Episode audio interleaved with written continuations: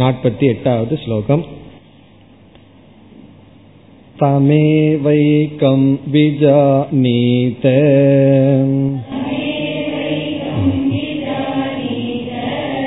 हन्या वाचो विमुञ्चत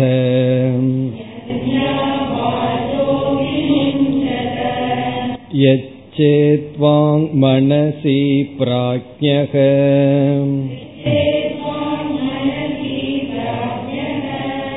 इत्याद्या श्रुतयः स्फुटाः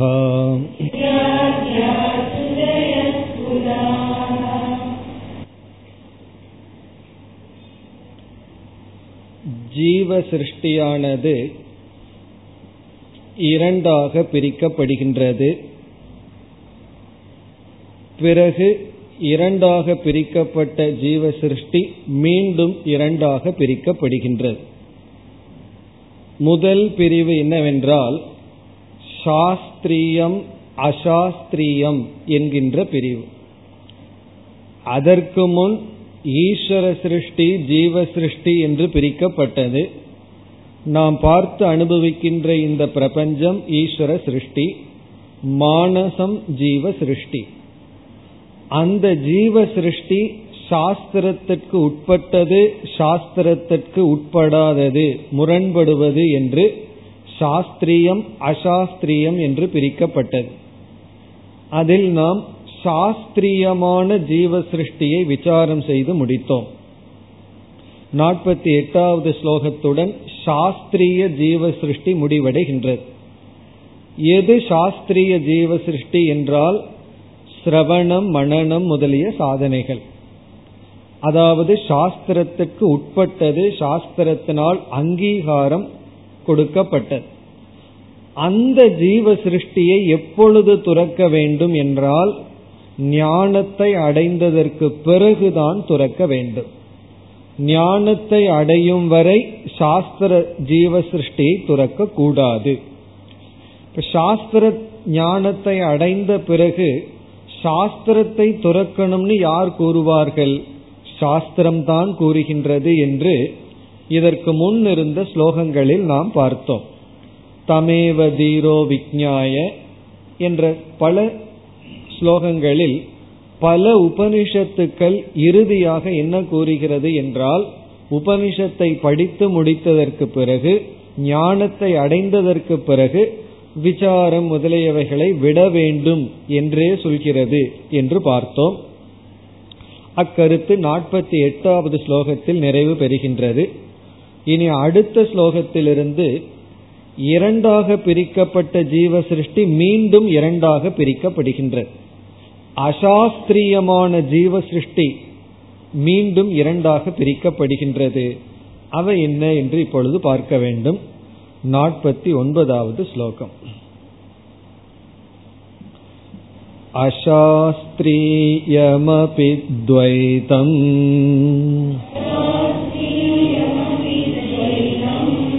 तीव्रं मन्तमिति द्विधा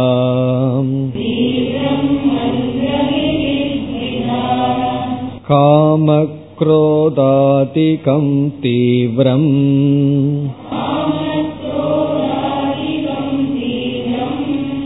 मनोराज्यं ततेतरत्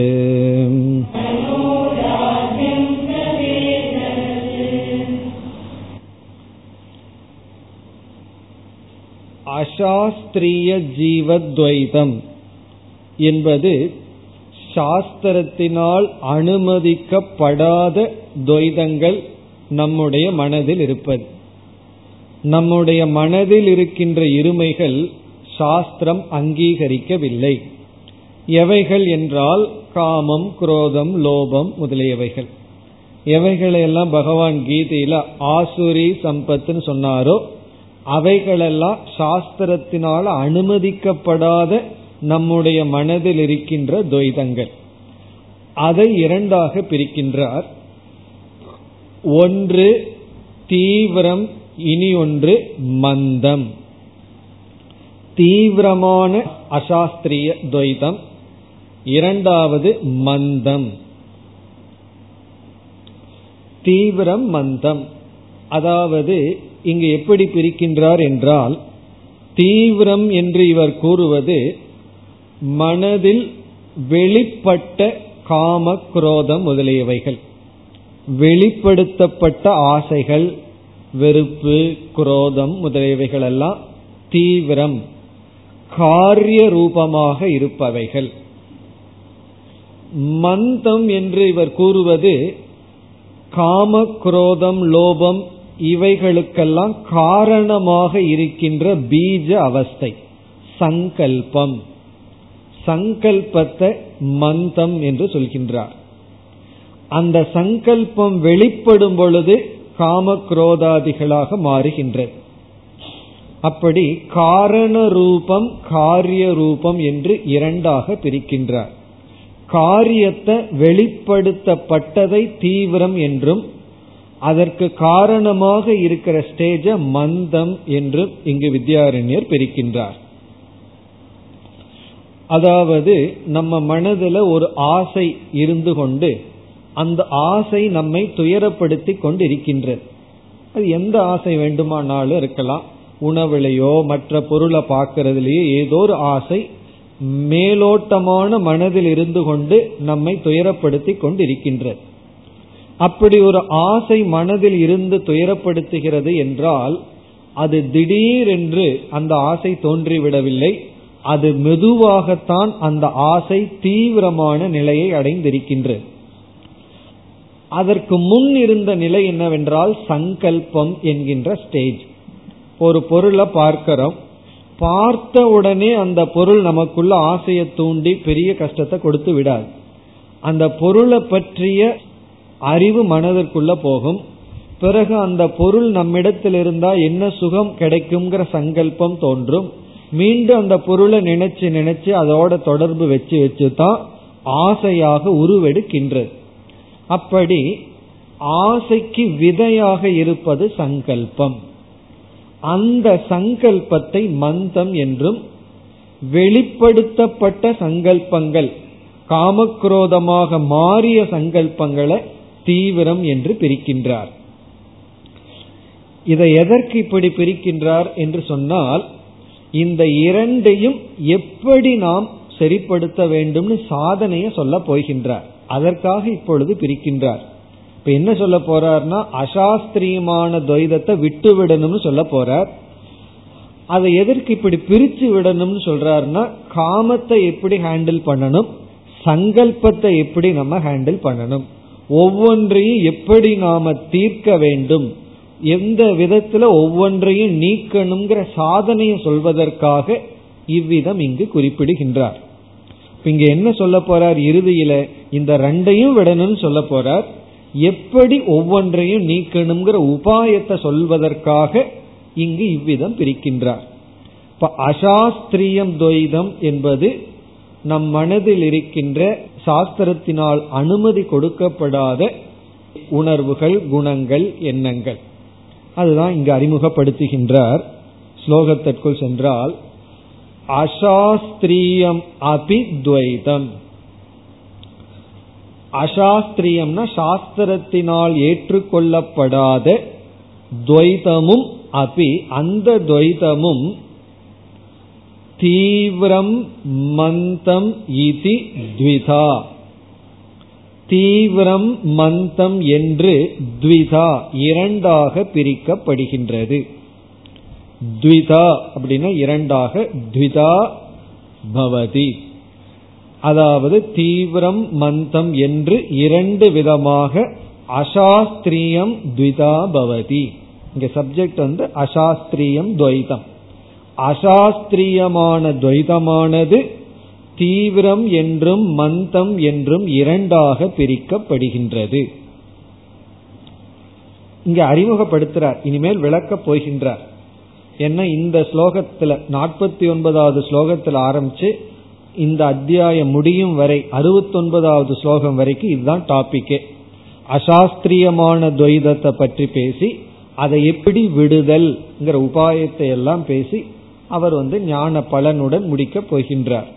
ஆகவே நமக்கு இனிமேல் வர்ற தலைப்பு பூரா அசாஸ்திரியமான துவைதத்தை பற்றி தான். சாஸ்திரியமான துவைதம் ஏற்கனவே கூறி முடித்து விட்டார். இனி எது தீவிரமானது எது மந்தமானதுன்னு இரண்டாவது வரியில் கூறுகின்றார். காம குரோதாதிகம் தீவிரம். காமம்னா ஆசை குரோதம்னா வெறுப்பு ராகத்வேஷம். இங்க ராகத்வேஷம்னா வெளிப்படுத்தப்பட்ட ஆசை வந்து தீவிரமான ஆசை வந்தாச்சு. அதை பூர்த்தி செஞ்சாதான் நிறைவுங்கிற அளவு மனம் பாதிக்கப்பட்டுள்ளது. குரோதம் ஆதி பதத்துல மீதி எல்லாம் சேர்த்திக்கணும். மீது என்ன? பயம் மோகம் பிறகு வந்து லோபம் இப்படிப்பட்ட அனைத்தும். காம குரோத ஆதி ஆதிங்கிறதுல அனைத்து ஆசுர சம்பத் எல்லா அசுர சம்பத்துக்களும் தீவிரம். இத வந்து தீவிரம். இந்த இடத்துல தீவிரம்னா முழுமையை அடைந்து விட்டதுன்னு அர்த்தம். அந்த துவைதம். ஆசை வந்து முழுமையை அடைந்து விட்டது. பிறகு மந்தம் என்ன அப்படிங்கறத கூறுகின்றார். மனோராஜ்யம் ததா இதரது. இதரத்துனா இரண்டாவது. இங்க இரண்டாவதுனா மந்தம் என்கின்ற துவைதமானது மனோராஜ்யம். மனோராஜ்யம்னா சங்கல்பாத்மகம். சங்கல்பமாக இருத்தல். விதையாக அல்லது சிறிய செடியாக இருத்தல். முதல்ல சங்கல்பமா தான் ஆசைகள் எல்லாம் உள்ள போகும். எடுத்த உடனே எந்த பொருள் மீது பயங்கரமான ஆசையெல்லாம் வந்துடாது ஏதோ லைட்டா சங்கல்பமா போகும்.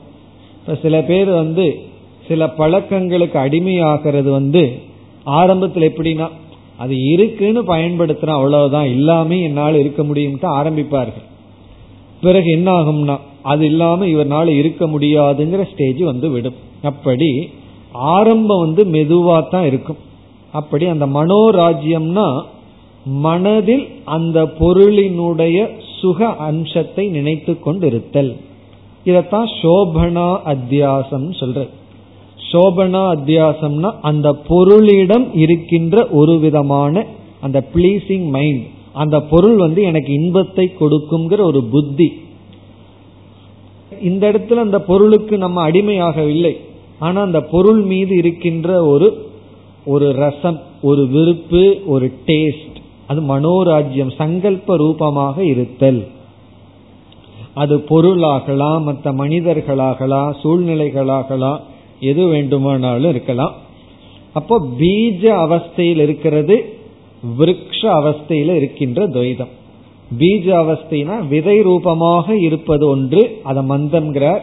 அது மரமாக வளர்ந்தது காம குரோதம் இவைகள் எல்லாம் இந்த சோபன அத்தியாசத்தினுடைய விளைவுதான் காம குரோதம் எல்லாம். குரோதம் எப்படி வரும்னு சொன்னா விரும்பிய பொருளுக்கு தடை வரும் பொழுது குரோதமாக மாறிவிடும். அந்த தடைப்படுற ஆள் நம்ம விட கொஞ்சம் பலகீனமா இருந்தா தான் கோபம் வரும். நம்மை விட பலசாலியா இருந்தா அது பயமாக மாறிவிடும். சரி விரும்பிய பொருளை அடைஞ்சிட்டோம்னா என்ன ஆகும்னா லோபமாக மாறிவிடும். லோபத்துல யாராவது கை வச்சாங்கன்னா மீண்டும் பயமாக மாறும். இப்படி இவைகளெல்லாம் வெளிப்படுத்தப்பட்ட துவைதங்கள். மந்தம் அப்படிங்கிறது வந்து இவைகளுக்கு காரணமாக இருக்கின்ற சங்கல்ப ரூபம். இனிமேல் என்ன பண்ண போறாருன்னா இந்த காமக்ரோதத்தை நீக்கிறதுக்கு என்ன உபாயம்? மனோராஜ்யத்தை எப்படி நீக்கணும்? அதுக்கெல்லாம் உபாயத்தை சொல்ல போகின்றார். அப்படி உபாயத்தை சொல்றதுக்காகத்தான் இங்கு வந்து அசாஸ்திரியமான துவைதத்தை இரண்டாக பிரித்தார். இனி இதற்கு முன்னாடி என்ன சொல்லி இருந்தார்னா ஜீவ சிருஷ்டியான ஜீவத்வைதத்தை சாஸ்திரியம்னு சொன்னார். அந்த சாஸ்திரியமானத ஞானத்துக்கு பிறகு விடணும்னு சொன்னார். ஞானம் அடைகிற வரைக்கும் சாஸ்திரியமான துவைதத்தை வச்சிருக்கணும்னு சொன்னார். நற்குணங்களை வச்சிருக்கணும். பிறகு வந்து விசாரத்தை வச்சிருக்கணும்னு சொன்னார். இந்த துவைதத்தை எப்பொழுது விடணும்னு ஒரு கேள்வி வருகின்றது. இந்த காமக்ரோதம் முதலிய துவைதங்கள் துவைதம் இருக்கு அசாஸ்திரிய துவைதம் இதை எப்பொழுது நாம் விட்டிருக்க வேண்டும் விட்டாக வேண்டும்? அந்த கேள்விக்கு பதிலை இனி அடுத்த ஸ்லோகத்தில் கூறுகின்றார். ஐம்பதாவது ஸ்லோகம் उभयं तत्त्वबोधात् प्राक्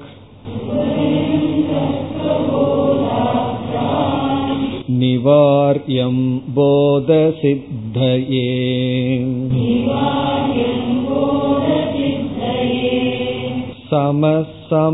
समसमाहितत्वं च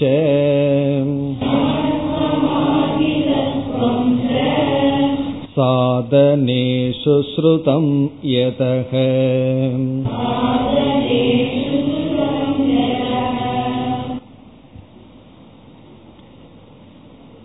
இங்கு என்ன கூறுகின்றார் ஞானத்தை அடைவதற்கு முன்பாகவே அதாவது சாஸ்திரிய துவைதத்தை எடுத்துக்கொள்வதற்கு முன்பே இந்த அசாஸ்திரிய துவைதத்தை விட வேண்டும் அப்படின்னு சொல்றார். அதாவது ஞான அடைவதற்கு முன்பாகவே இதை விட்டிருக்க வேண்டும் விட வேண்டும். அப்ப நம்முடைய படி என்ன அப்படின்னு சொன்னா அசாஸ்திரியமான துவைதத்தை முதல்ல விடணும். அதை விட்டதற்கு பிறகு சாஸ்திரியமான துவைதத்தை எடுத்துக்கொள்ள வேண்டும். அதை ஞானம் அடையிற வரைக்கும் வச்சிருக்கணும். ஞானம் அடைஞ்சதற்கு பிறகு சாஸ்திரியமான துவைதத்தையும் விட வேண்டும். இதுதான் ஆர்டர் படி. ஆனா இங்கு வித்யாரண்யர் சொன்ன ஆர்டர் மாறி சொல்லியிருக்கார். முதல்ல சாஸ்திரியத்தை சொன்னார் பிறகு அசாஸ்திரியத்தை எடுத்திருக்கார். காரணம் என்னன்னா அசாஸ்திரியத்தை அதிகமா விளக்கி முடிக்க வேண்டும்ங்கிறதுக்காக எடுத்துக்கொண்டார். ஆனா நாம பயிற்சி பண்ண வேண்டிய ஆர்டர் நம்ம பின்பற்ற வேண்டிய படி வந்து முதல்ல சாஸ்திரியத்தை எடுத்துக்கொள்ள கூட எடுத்துக்கொண்ட ஒரு பிரயோஜனம் கிடையாது. இப்ப என்ன பண்ணணும்னா அசாஸ்திரியத்தை அதையும் எடுத்துக்கொள்ள வேண்டாம். ஏன்னா அது ஏற்கனவே உள்ள இருக்கு. அதை நீக்க வேண்டும். அசாஸ்திரிய துவைதத்தை நான் எப்ப எடுத்துக்கிறதுங்கிற கேள்வி கிடையாது. அது ஏற்கனவே இருக்கு காமக்ரோதாதிகள் எல்லாம் அதை நம்ம நீக்க வேண்டும். இப்ப அசாஸ்திரிய துவைதத்தை வந்து ஞான யோகத்துக்கு முன்னாடியே எடுத்து நீக்கி பிறகு சாஸ்திரிய துவைதமான சிரவண மனநத்தை எல்லாம் மேற்கொண்டு பிறகு அதையும் விட்டு எப்பொழுது ஞானம் அடைந்ததற்கு பிறகு விட வேண்டும். அதைத்தான் சொல்ல விரும்புகின்றார். உபயம். இங்கு உபயம் என்றால் மந்தம் தீவிரம் என்கின்ற இரண்டு விதமான அசாஸ்திரிய துவைதம் இந்த அத்தியாயம் பூரா துவைதத்துக்குள்ள துவைதம் துவைதத்துக்குள்ள துவைதம் தான் துவைத பிரகரணம்னு பேரு. அந்த துவைதத்தை இரண்டா பிரிச்சார். துவைதம்னாவே இரண்டு. அந்த இருமையை இரண்டா பிரிச்சார். ஈஸ்வர துவைதம் ஜீவ துவைதம்னு பிறகு ஜீவ துவைதத்தை இரண்டா பிரிச்சார். சாஸ்திரியம் அசாஸ்திரியம்னு. அசாஸ்திரியத்தை இரண்டா பிரிச்சிருக்கார். அதுதான் இங்க இரண்டுன்னு சொல்றது. அப்ப இங்க உபயம்ங்கிறது அது எவ்வளவு இரண்டுக்கு அப்புறம் வருதுன்னு நீங்களே பார்க்கணும். இந்த இரண்டு எது? தீவிரம் மந்தம் என்கின்ற இந்த இரண்டும் உபயம் தத்துவ போதாத் பிராக். தத்துவ போதத்திற்கு முன்பேயே. சரியா வருது? தத்துவ போதம் படிக்கிறதுக்கு முன்னாடியே அர்த்தம். இங்க தத்துவ போதாத் பிராக்னா தத்துவ போத கிளாஸுக்கு வர்றதுக்கு முன்னாடியே. ஆனா என்ன பண்றது? சில பேர் தத்துவ போதத்துக்கு வந்ததுக்கு அப்புறம் தான் தெரியுது இதெல்லாம் இருக்குன்னு சொல்லி. அப்படி தத்துவ போதாத் பிராக்னா விசாரத்தை ஆரம்பிப்பதற்கு முன் தத்துவத்தை புரிந்து கொள்ள விசாரம் செய்வதற்கு முன் அப்படின்னு அர்த்தம். தத்துவ போதாத் பிராக் நிவாரியம். நிவாரியம்னா நீக்க வேண்டும். தத்துவத்தை விசாரம் செய்வதற்கு முன் நீக்க வேண்டும். எதற்காக? இதை ஏன் நான் நீக்கணும்? போத சித்தையே ஞானம் ஏற்படுவதற்காக. போதம்னா ஞானம் சித்தின கிடைப்பதற்காக. ஞானத்தை அடைவதற்காக போதம் ஏற்படுவதற்காக. போத சித்தையே போதம் ஏற்படுவதற்காக. கவனமா எழுதணும். போதைன்னு எழுதியிருக்கூடாது போத சித்தையே ஏன்னா சமஸ்கிருதத்துல சீதா அப்படிங்கறத தமிழ்ல சீதைன்னு எழுதுவோம். இங்க போதம்ங்கிறத அதே போல எழுதிடக்கூடாது அப்படி போத சித்தையன ஞானத்துக்கு முன்பு ஞானம் ஏற்படுவதற்கு முன்பு இந்த இரண்டையும் நீக்க வேண்டும். இப்ப இந்த இரண்டையும் நீக்கி விசாரத்தை மேற்கொண்டால் ஞானம் நமக்கு ஏற்படும். இது வந்து உபனிஷத்துல மிக தெளிவாக சொல்லப்பட்டுள்ளதுன்னு இரண்டாவது வரியில சொல்றார்.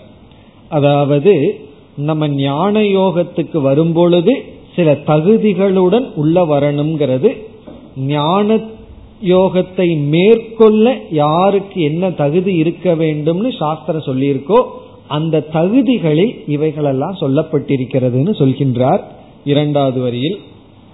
சமக சமாஹிதத்துவம் ச சாதனேஷு ஸ்ருதம் யதக.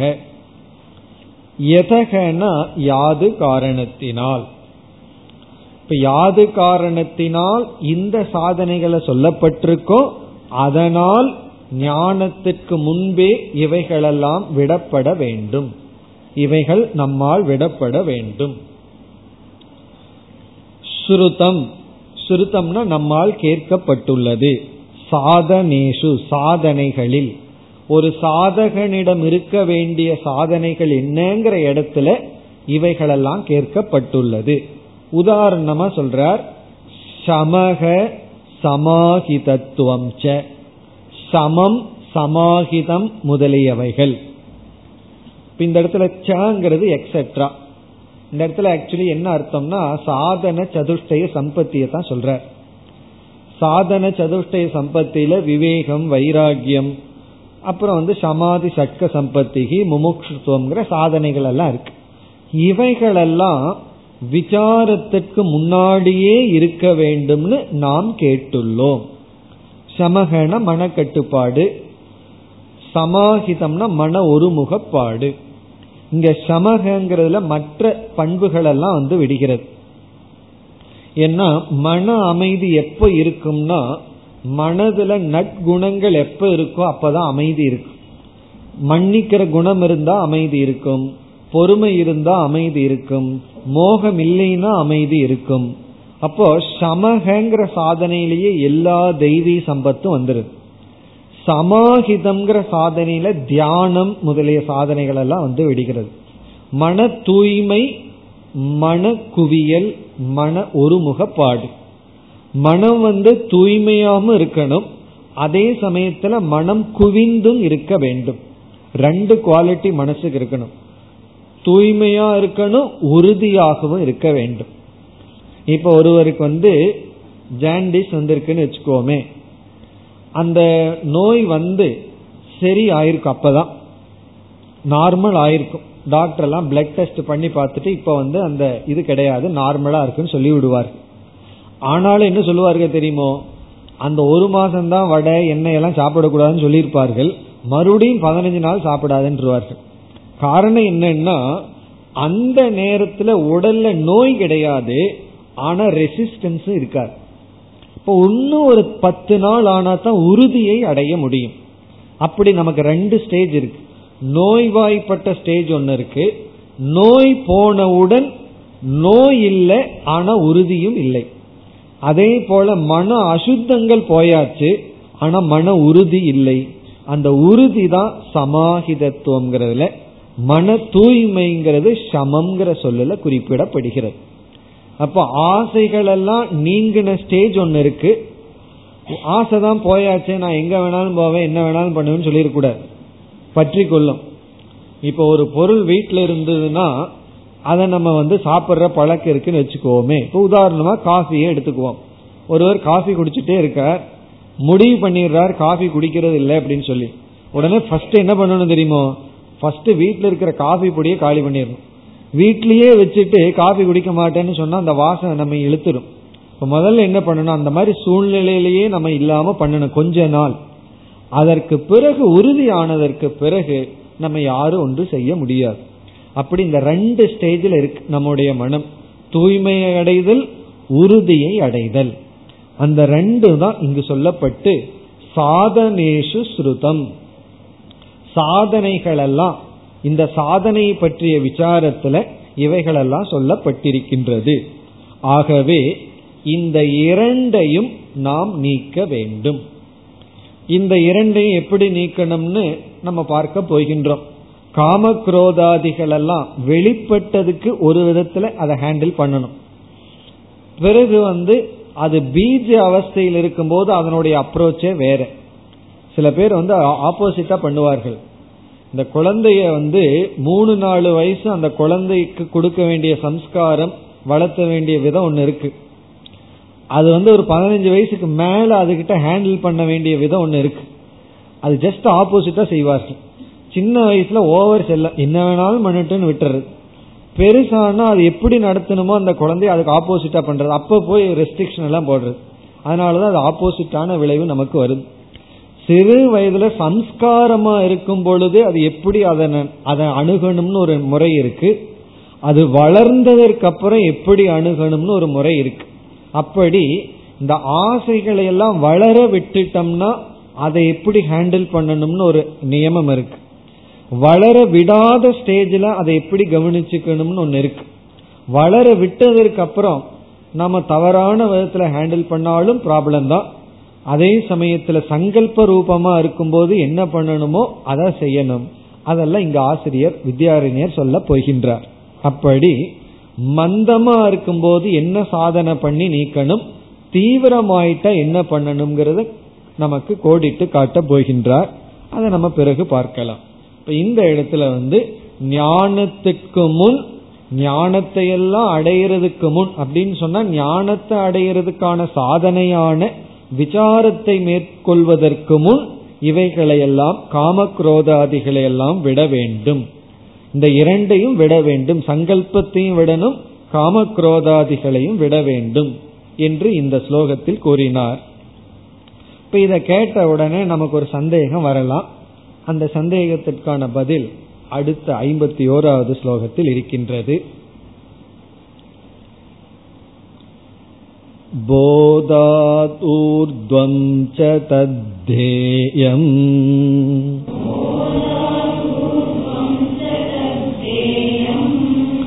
जीवन्मुक्तिप्रसिद्धये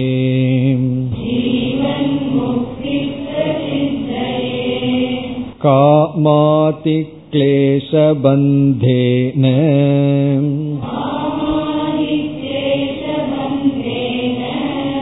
युक्तस्य न हि मुक्तता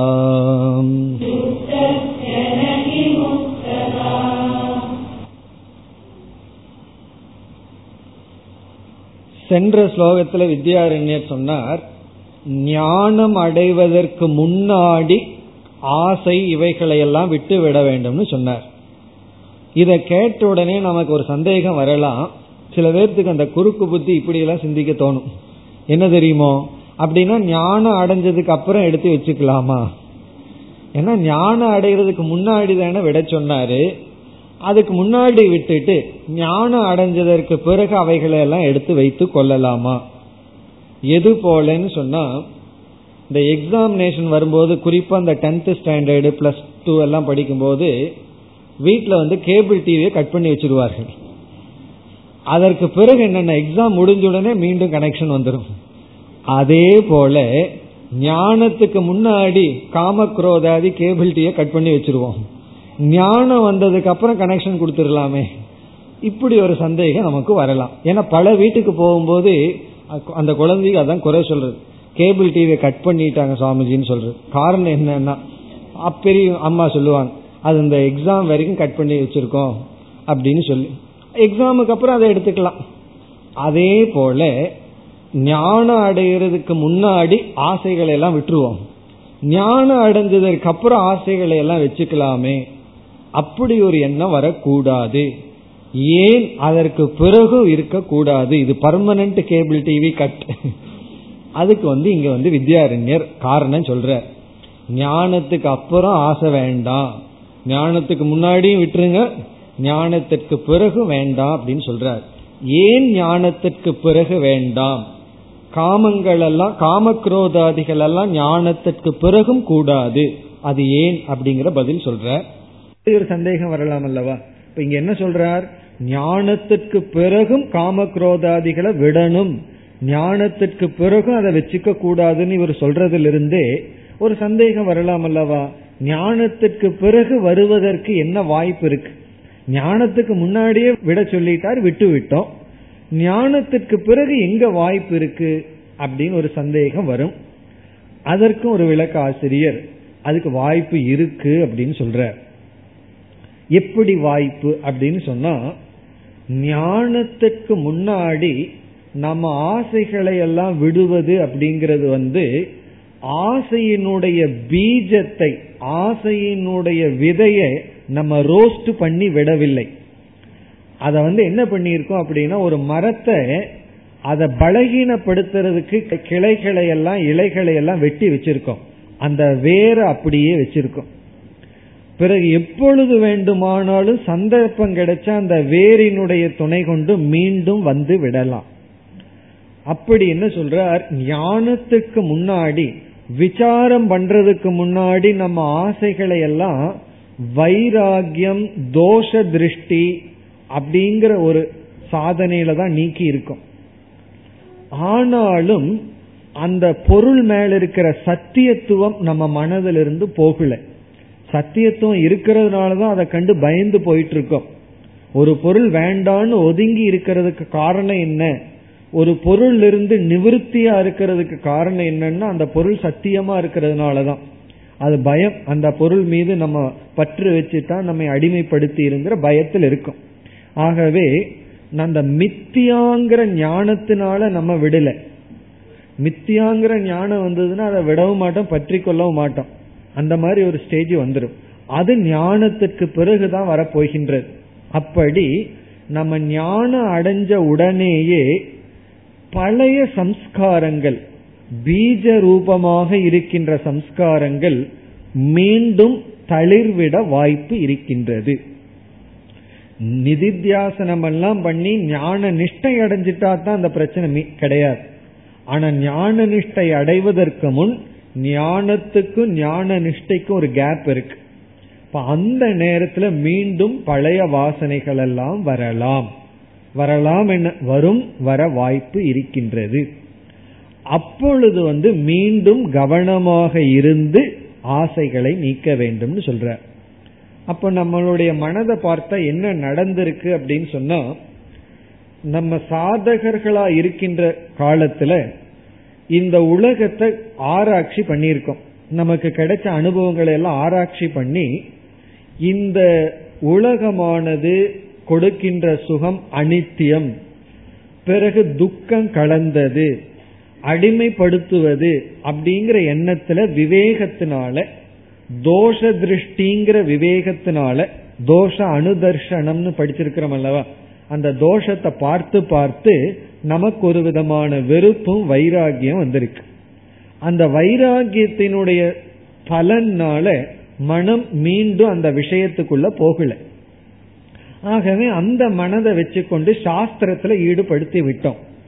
இப்ப சாஸ்திரத்துக்குள்ள ஈடுபடுத்திய மனம் ஓரளவுக்கு ஞானத்தை அடைந்து விட்டது.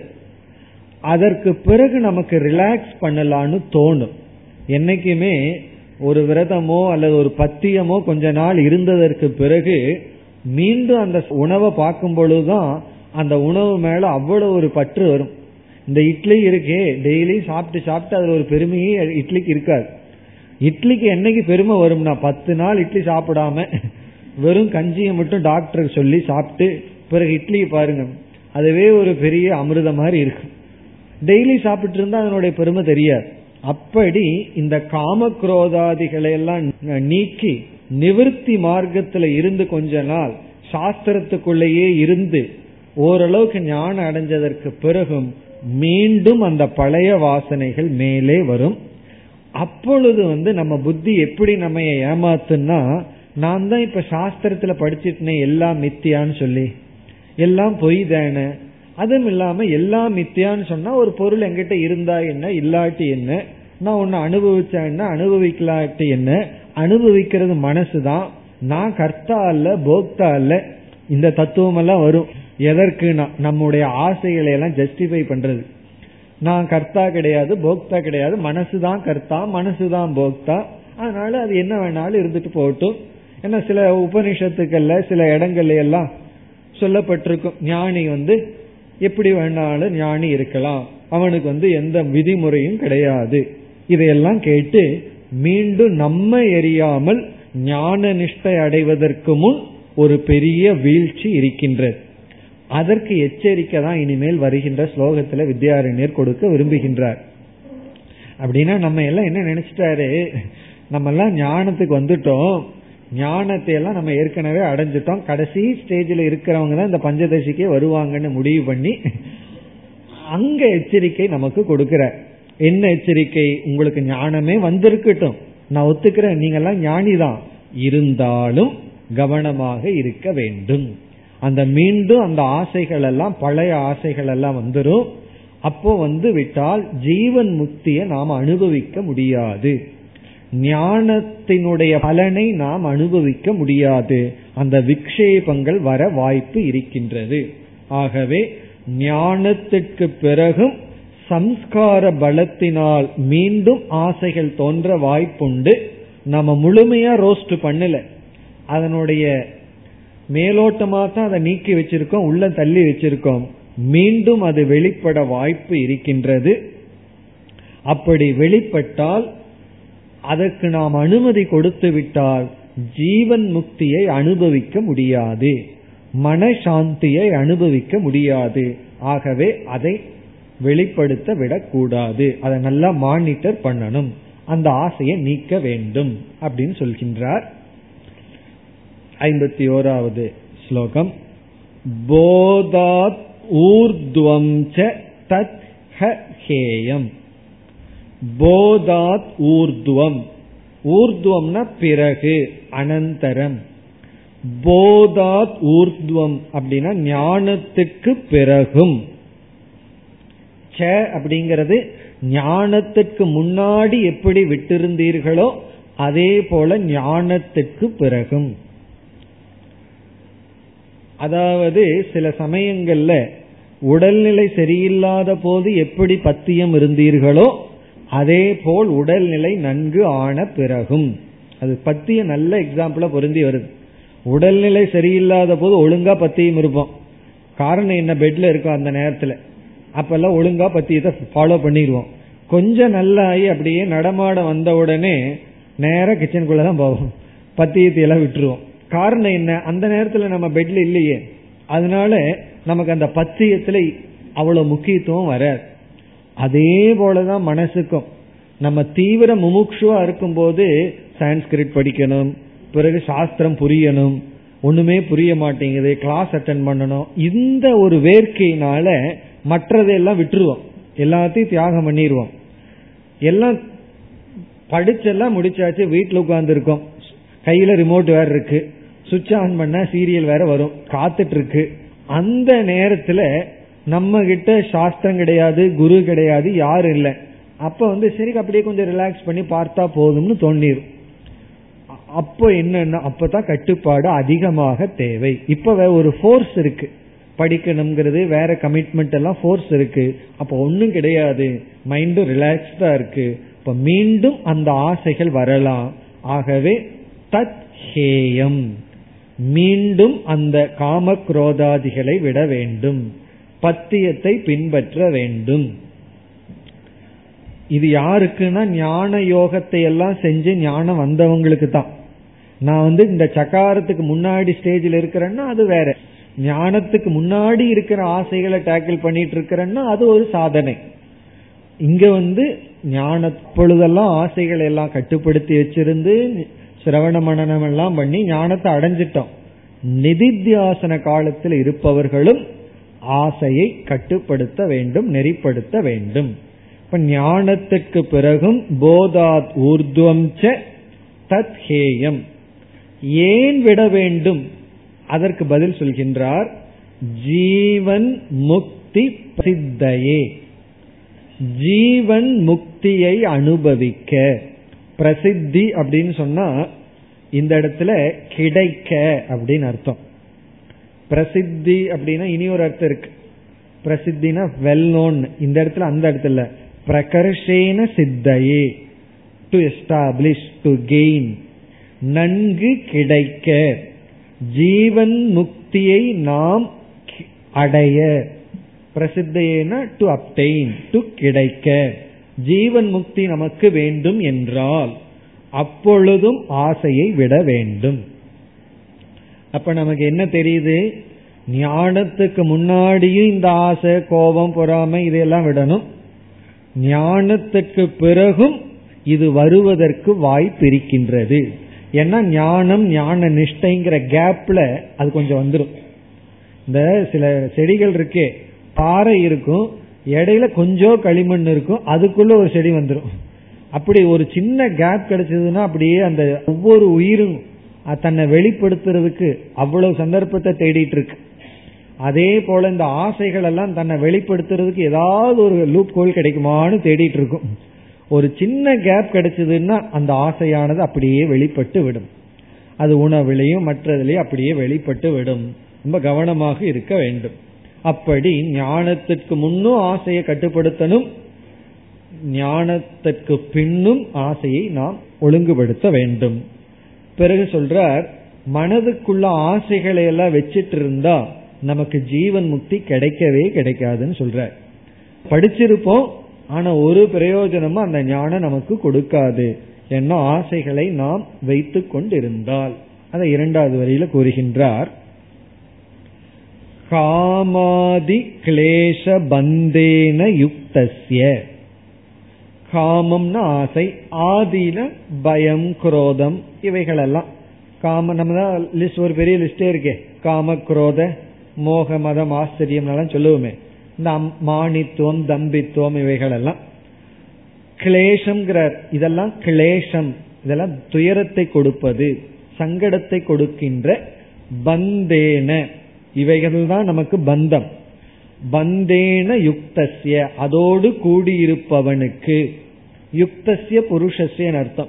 அப்படி கூடியிருக்கின்ற மனிதனுக்கு ஆசை முதலியவைகளுடன் கூடியிருக்கின்ற மனிதனுக்கு நகி முக்ததா.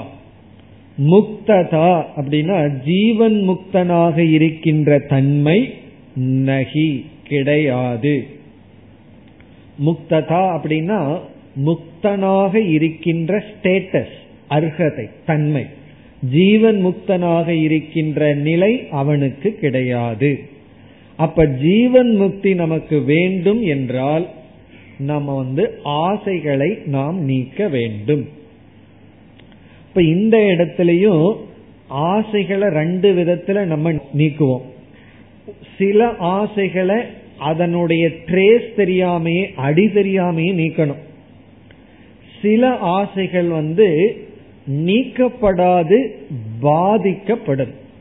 பாதிக்கப்படும்னா பாதை ஏற்படும். அது எப்படி ரெண்டாக பிரிக்கப்படுதுன்னா ஜீவனஹேது இச்சா அப்படின்னு ஒரு ஆசை. ஜீவனஹேதுனா உயிர் வாழ சில ஆசைகள் எல்லாம் நமக்கு இருக்கணும். மூச்சுடணுங்கிற ஆசை இருக்கணும். தண்ணி தாக அடிச்சா தண்ணி குடிக்கணுங்கிற ஆசை இருக்கணும். ஆனா அதே இது கூல் ட்ரிங்க்ஸ் குடிக்கணுங்கிற ஆசை இருந்ததுன்னா அதை நீக்கணும். தண்ணி தாகத்துக்கு தண்ணீர் வேணுங்கிற ஆசை ஜீவன ஹேது. பிறகு அந்த தண்ணீர் வந்து இந்த டிகிரி இருக்கணும் இவ்வளவு கூலா இருக்கணும் அதுல இவ்வளவு கூல் ட்ரிங்க்ஸா இருக்கணும் அப்படிங்கிற ஆசை வந்து நம்ம பந்தப்படுத்துகின்ற ஆசை. ஆனா ஜீவன ஹேது டிசையர் இருக்கு. அந்த ஆசைகளே இல்லைன்னா ஜீவனிக்கவே முடியாது. அந்த ஆசைகள் வந்து வெறும் பாதையாகும். பாதையாகும்னா அந்த ஆசை மேலோட்டமாக இருக்கும். அது நிறைவேறினாலும் நிறைவேறாவிட்டாலும் துக்கம் கிடையாது. அப்படி சில ஆசைகள் இருக்கு.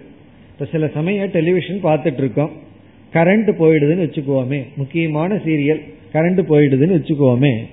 மனசுல வந்து துக்கம் வந்தது. ஆனா பக்கத்து வீட்டில் இருக்கு. அப்பதான் துக்கம் அதிகமா வரும். அதை வேற அவங்க வேற பாத்துட்டு இருக்காங்க. அந்த வார்த்தை ஒன்னு ரெண்டு காதல விழுகுது. புரிய மாட்டேங்குது. துக்கம் எவ்வளவு வரும் தெரியுமோ? உபனிஷத் புரியாட்டியும் பரவாயில்ல. அதுல என்ன அடுத்தது நடக்குதுன்னு புரியலையேன்னு துக்கம் வருது. இந்த ஆசைகள் எல்லாம் என்னன்னா நம்ம பந்தப்படுத்துகின்ற ஆசை. நம்ம கேஷுவலா பார்த்துட்டு இருக்கோம். அது இருக்கு இல்லை. அது நம்ம பாதிக்கல அப்படின்னு ஒரு ஆசை. அப்படி இந்த பாதா ரூபமான ஆசை வந்து ஜீவன கேது அதை நம்ம முழுமையா நீக்க வேண்டிய அவசியம் இல்லை நீக்கவும் முடியாது. அது பிராரப்தத்துல ஓடிட்டு இருக்கும் நம்ம பந்தப்படுத்துற ஆசைகள் எல்லாம் இருக்கு. அது எப்படி புரிஞ்சுக்கிறது? இந்த ஆசை வந்து என்ன பந்தப்படுத்துற ஆசையா பந்தப்படுத்தாத ஆசையான்னு எப்படி புரிஞ்சுக்கிறதுனா அந்த ஆசை நிறைவேறித்தான் ஆகணும்னு நிபந்தனை இருந்தா பந்தப்படுத்துற ஆசை. நிபந்தனை இல்லை என்றால் பந்தப்படுத்தாத ஆசை. அதுதான் நமக்கு வந்து ஸ்கேல் அளவுகோல். அதை நான் இருந்தாதான் அப்படின்னு சொன்னா பந்தப்படுத்துறது. இல்லை அப்படின்னு சொன்னா பந்தப்படுத்தாத ஆசை.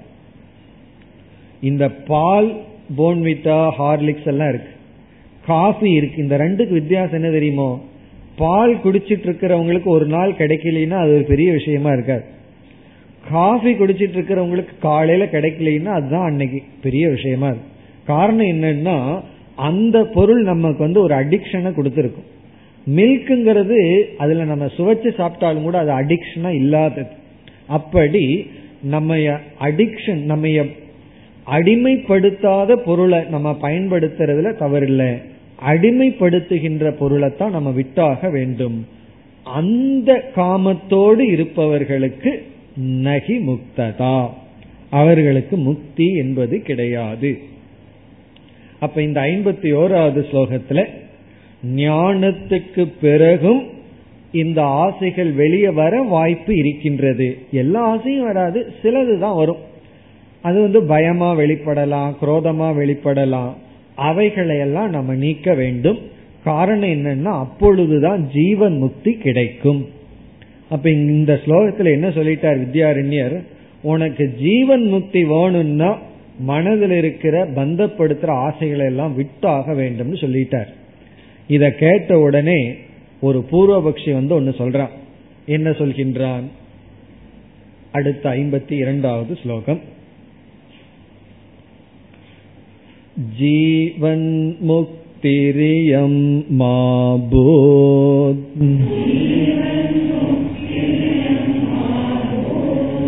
जन्मा भावे त्वहं कृती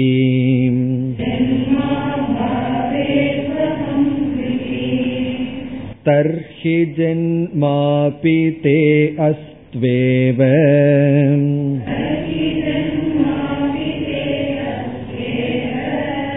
स्वर्गमात्रात्कृति भवान्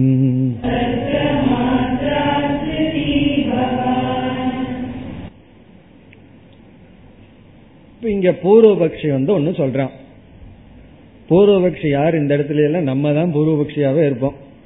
அதாவது ஆசைகளை எல்லாம் அடியோடு நீக்கணும். அப்பொழுதுதான் ஜீவன் முக்தி கிடைக்கும்னு சொன்ன உடனே பூர்வபக்ஷி என்ன சொல்றா? எனக்கு ஜீவன் முக்தி வேண்டாம். விதேக முக்தியை எடுத்துக்கிறேன். என்னமோ கையில் முன்னாடி சாய்ஸ் இருக்கிற மாதிரி. ரெண்டு டேபிள் இருக்கிற மாதிரி இதை எடுத்துக்கிறேன் இது வேண்டான்னு சொல்ற மாதிரி இப்ப பூர்வபக்ஷி என்ன சொல்றா? எனக்கு ஜீவன் முக்தி வேணும்னு சொன்னாத்தேன்னு நீங்க ஆசைகளை எல்லாம் விடணும்னு சொல்றீங்க.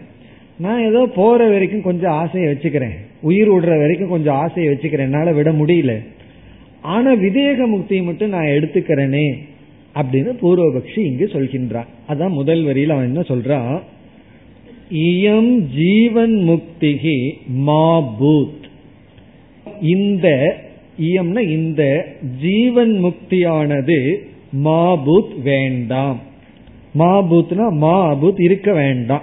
எனக்கு வேண்டான்ட்டுறான் ஜீவன் முக்தி வேணும்னா தானே ஆசையோடணும் ஜீவன் முக்தி எனக்கு வேண்டாம். பிறகு என்ன வேணுங்கிறான் ஜென்ம அபாவே து அகம் கிருதி. அகம் கிருதி அப்படின்னு சொன்னா எனக்கு இதுவே போதும். கிருதி அப்படின்னா எனக்கு இதுலயே திருப்தி. எதுல திருப்தினா ஜென்ம அபாவே. எனக்கு ஜென்மம் வேண்டாம். அடுத்த பிறவி வேண்டாம். அதுவே எனக்கு போதும். அப்படின்னா விவேக முக்தி எனக்கு போதும். ஜீவன் முக்தி எனக்கு வேண்டாம். ஜென்ம அபாவே அகம் கிருதி. அகம் கிருத்தினா அகம் கிருதி அஸ்மி. அதுவே எனக்கு போதும். இவன் சொல்றான் எனக்கு ரொம்ப ஆசை இல்லை. ஜீவன் முக்தி வேணுங்கிற ஆசை இல்லை. அப்படி ஒருத்தர் சொன்னார். எதுக்கு நான் ரொம்ப ஆசைப்படுறதெல்லாம் கிடையாது. ஜீவன் முக்திங்கிறது பெரிய விஷயம். அந்த பெரிய ஆசை எனக்கு இல்லை. அதனாலதான் நான் ரொம்ப சின்ன ஆசையை வச்சிருக்கேன் அப்படின்னார். அப்படித்தான் இவனும் சொல்றான். ஜீவன் முக்தி எனக்கு வேண்டாம். எனக்கு விதேக முக்தி போதும். ஜென்ம அபாவே ஜென்மம் இல்லாமல் இருந்தாலே அகம் கிருத்தினா கிருத்தினா அந்த இடத்துல திருப்தகன்னு அர்த்தம். அகம் திருப்தக. எனக்கு அதுலேயே ஒரு திருப்தி. ஜென்மம் இல்லாம போனாவே நான் திருப்தி அடைஞ்சுக்கிறேன். ஜீவன் முக்தி எனக்கு இல்லாட்டி பரவாயில்ல. அப்படி வந்து முதல் வரியில ஒரு பூர்வபக்ஷி சொல்றான். அதுக்கு வந்து இங்க வித்யா அவர் சும்மா விடுவாரு அவனே?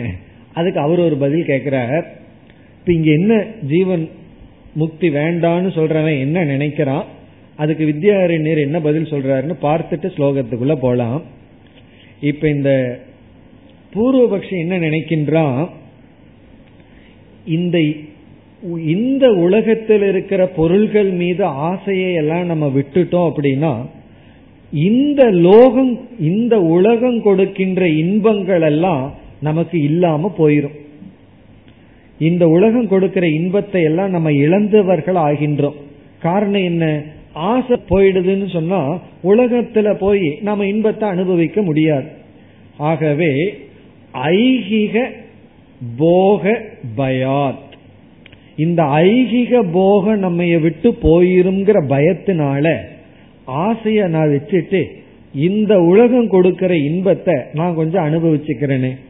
காரணம் என்னன்னு சொன்னா இந்த உலகம் கொடுக்கிற இன்பத்தை நான் ஏன் தியாகம் பண்ணணும்? விட வேண்டும். அப்போ பூர்வபக்ஷியினுடைய மனதுல என்ன இருக்குன்னு சொன்னா இகலோக போக நிவிருத்தி பயம் இருக்கான் இகலோக போக நிவிருத்தி பயம். இகலோகம்னா இந்த உலகம் போகம்னா இன்பம் நிவர்த்தினா அது கிடைக்காம போயிரும்னு ஒரு பயம். எல்லாத்துக்கும் அது இருக்கு. இகலோக போக நிவிருத்தி பயம் இருக்கு. இந்த லோகத்தில் இருக்கிற போகம் எனக்கு கிடைக்காம போயிருமோ அப்படிங்கிற ஒரு பயம் இருக்கு. அந்த பயத்தினால இவன் என்ன சொல்றான்? அந்த பயத்தின் காரணமாக எனக்கு ஜீவன் முக்தி வேண்டாம் விதேக முக்தி மட்டும் இருந்தா போதும்னு சொல்றான் இவன் சொல்றதனுடைய காரணம் என்ன? இந்த லோகம் கொடுக்கிற இன்பம் அது போயிருமோங்கிற பயத்துல நான் ஆசைய வச்சுக்கிறேன் இந்த லோக இன்பத்தை அனுபவிச்சுக்கிறேன் அதனால வந்து இந்த லோக இன்பத்தை அனுபவிச்சா எனக்கு ஜீவன் முக்தி கிடைக்கலனா பரவாயில்லைங்கிறான். அதுக்கு வித்யாரண்யர் என்ன சொல்றார்? உனக்கு இகலோக போக நிவிருத்தி போயிருங்கிற பயம் இருந்ததுன்னு சொன்னா அதே போல பரலோக இன்பம் ஒன்று இருக்கே. பரலோக இன்பம் இருக்கே. சொர்க்கமத்துக்கெல்லாம் போனால் இதை விட நல்லா இருக்கும். இங்கேயாவது வந்து ஒரு சேனல் பார்க்கும்போது இனி ஒரு சேனலை பார்க்க முடியாது. அங்கெல்லாம் அப்படி கிடையாது. எல்லா சேனலையும் எல்லா நேரத்திலையும் பார்க்குற அளவு இருக்கு. அவ்வளவு தூரம் ஆப்ஜெக்ட்ஸ் எல்லாம் ரிஃபைன் ஆயிருக்கு. அவ்வளவு தூரம் பரலோக இன்பம் கிடைக்கும். அப்ப சொர்க்கம்ங்கிற லோகத்துல உனக்கு இன்பம் கிடைக்குமே அதை எப்படி உன்னால தியாகம் பண்ண முடியும்? இந்த லோகத்தை இன்பத்தையே உன்னால தியாகம் பண்ண முடியலன்னு சொன்னா சொர்க்க லோக இன்பத்தையும் உன்னால தியாகம் பண்ண முடியாது. கண்டிப்பா நீ அதையும் பிடிச்சிருப்ப. ஆகவே நீ சொர்க்க லோகத்தையுமே போதும்னு நினைச்சு அதுலயே திருப்தி அடைஞ்சுக்கோ. உனக்கு எதுக்கு விதேக முக்தின்னு கேக்குற. நீ ஜீவன் முக்திய வந்து தியாகம் பண்றது போல நீ விதேக முக்தியும் தியாகம் பண்ணுன்னு பதில் சொல்ற. காரணம் என்ன? நீ ஏன் ஜீவன் முக்திய தியாகம் பண்ற? இந்த லோகத்தில் இருக்கிற போகத்தை அனுபவிக்கணும்னு தியாகம் பண்ற. அதே போல நீ சொர்க்கலோக போகத்தை அனுபவிக்கணும்னு சொல்லி நீ விதேக முக்தியும் தியாகம் பண்ணிரு அப்படின்னு பதில் சொல்ற அப்ப இவன் என்ன சொல்லுவான்? இல்ல நான் வந்து சொர்க்கலோக இன்பத்துக்காக விதேக முக்தியை தியாகம் பண்ண மாட்டேன்னு அவன் சொல்லுவான். அப்படின்னு சொன்னா இகலோக இன்பத்தையும் விட்டுட்டு ஜீவன் முக்தியும் தியாகம் பண்ணாதே. அப்படின்னு சொல்ற அப்படி சொர்க்கலோகத்திலேயே நீ திருப்தனா இருந்துட்டு போய்க்கோ எதுக்கு உனக்கு விதேக முக்தியை நீ கேட்கின்றாய்? அப்படின்னு பதில் சொல்ற இதுல இருந்து என்ன சொல்றாருன்னா நம்முடைய லட்சியம் வந்து விதேக முக்தி அல்ல. நாம விதேக முக்திக்காக பாடுபடக்கூடாது. ஜீவன் முக்தி தான் நம்முடைய லட்சியம். இறந்ததற்கு பிறகு நமக்கு ஜென்மம் இருக்கா இல்லையாங்கிறத பத்தி இப்ப பேசி என்ன பிரயோஜனம்? சில பேர் இருக்கிற உயிரோடு இருக்கிற வரைக்கும் அவங்கள பெருமையை பேச மாட்டாங்க சர்வீஸ் பண்ண மாட்டாங்க. போனதுக்கு அப்புறம் தான் ஐயோ போயிட்டாரு அவர் இவ்வளவு நல்லது பண்ணாருன்னு சொல்லி அவங்களுக்காக எல்லா விதமான பெருமையும் பேசுவார்கள். அப்படி இருக்கிறது தான் முக்கியமே தவிர போறத பத்தியோ அடுத்த ஜென்மமோ நமக்கு முக்கியம் அல்ல. என்று ஜீவன் முக்திக்காகத்தான் நம்ம சாஸ்திரம் படிக்கிறோம் அதிகாரித்துவத்தை வளர்த்திக்கிறோம் அதுதான் மோட்சத்தினுடைய முக்கிய அம்சமே தவிர விவேக முக்தி அல்ல. உனக்கு நீ ஜீவன் முக்திய காம்ப்ரமைஸ் பண்றவன் நீ விதேக முக்தியும் காம்ப்ரமைஸ் பண்ணலாம். அப்படின்னா காம்ப்ரமைஸ் பண்ணுன்னு அர்த்தம் கிடையாது. ஜீவன் முக்தியவே விடுறவன் விதேக முக்தி நீ ஏன் விடக்கூடாது அப்படின்னு சொன்னா ஜீவன் முக்தி தான் முக்கியம் அப்படிங்கிற கருத்தை தான் சொல்கின்றார். இப்ப முதல் வரியில இயம் ஜீவன் முக்திகி மாபூத். இந்த ஜீவன் முக்தி வேண்டாம். நான் வந்து ஜென்மம் இல்லாமல் இருக்கிறதுலயே திருப்தி அடைகிறேன்னு சொன்னால் இரண்டாவது வரியில் தர்ஹி தர்ஹி அப்பொழுது ஜென்ம அபி தே அஸ்து ஏவ. உனக்கு ஜென்மமும் கூட இருக்கட்டும். ஏன் விதேக முக்திய வேண்டான்னு சொல்ற? தே உனக்கு ஜென்ம அபி அஸ்து ஏவ. ஜென்மமும் இருக்கட்டும். ஸ்வர்க மாத்ராத் கிருதி பவான். பவான் நீ சொர்க்க மாத்ராத் வெறும் சொர்க்கத்தினாலேயே கிருதி திருப்தியை அடைந்தவனாக ஆகிக்கொள். கிருத்தினா உனக்கு அதிலேயே திருப்தி இருக்கட்டும். சொர்க்கத்துல மட்டும் உனக்கு திருப்தி கிடைக்கட்டும். என்று இது எதுக்கு சொல்றாருன்னு சொன்னா இகலோகத்தையே விட முடியாதவன் நீ எப்படி சொர்க்கலோகத்தை விடுவாய்? நம்மூர்லயே வைராக்கியம் வரலைன்னா அமெரிக்கா போனா வைராக்கியம் வந்துருமா என்ன? அங்க இதை விட சென்ஸ் ஆப்ஜெக்ட்ஸ் எல்லாம் நல்லா இருக்கே. அப்படி இந்த ஊர்ல இருக்கிற பொருளையே துறக்க முடியலன்னு சொன்னா இதை விட சுகமான பொருள் வந்தா உன்னால இப்படி துறக்க முடியும். இப்ப இதையும் துறக்கணும் அதையும் துறக்க வேண்டும். மேலும் அடுத்த வகுப்பில் தொடரலாம். ॐ पूर्णमधपूर्णमिधम् पूर्णात्पूर्णमुदच्छते पूर्णस्य पूर्णमादाय पूर्णमेवावशिष्यते ॐ शान्ति शान्ति शान्तिः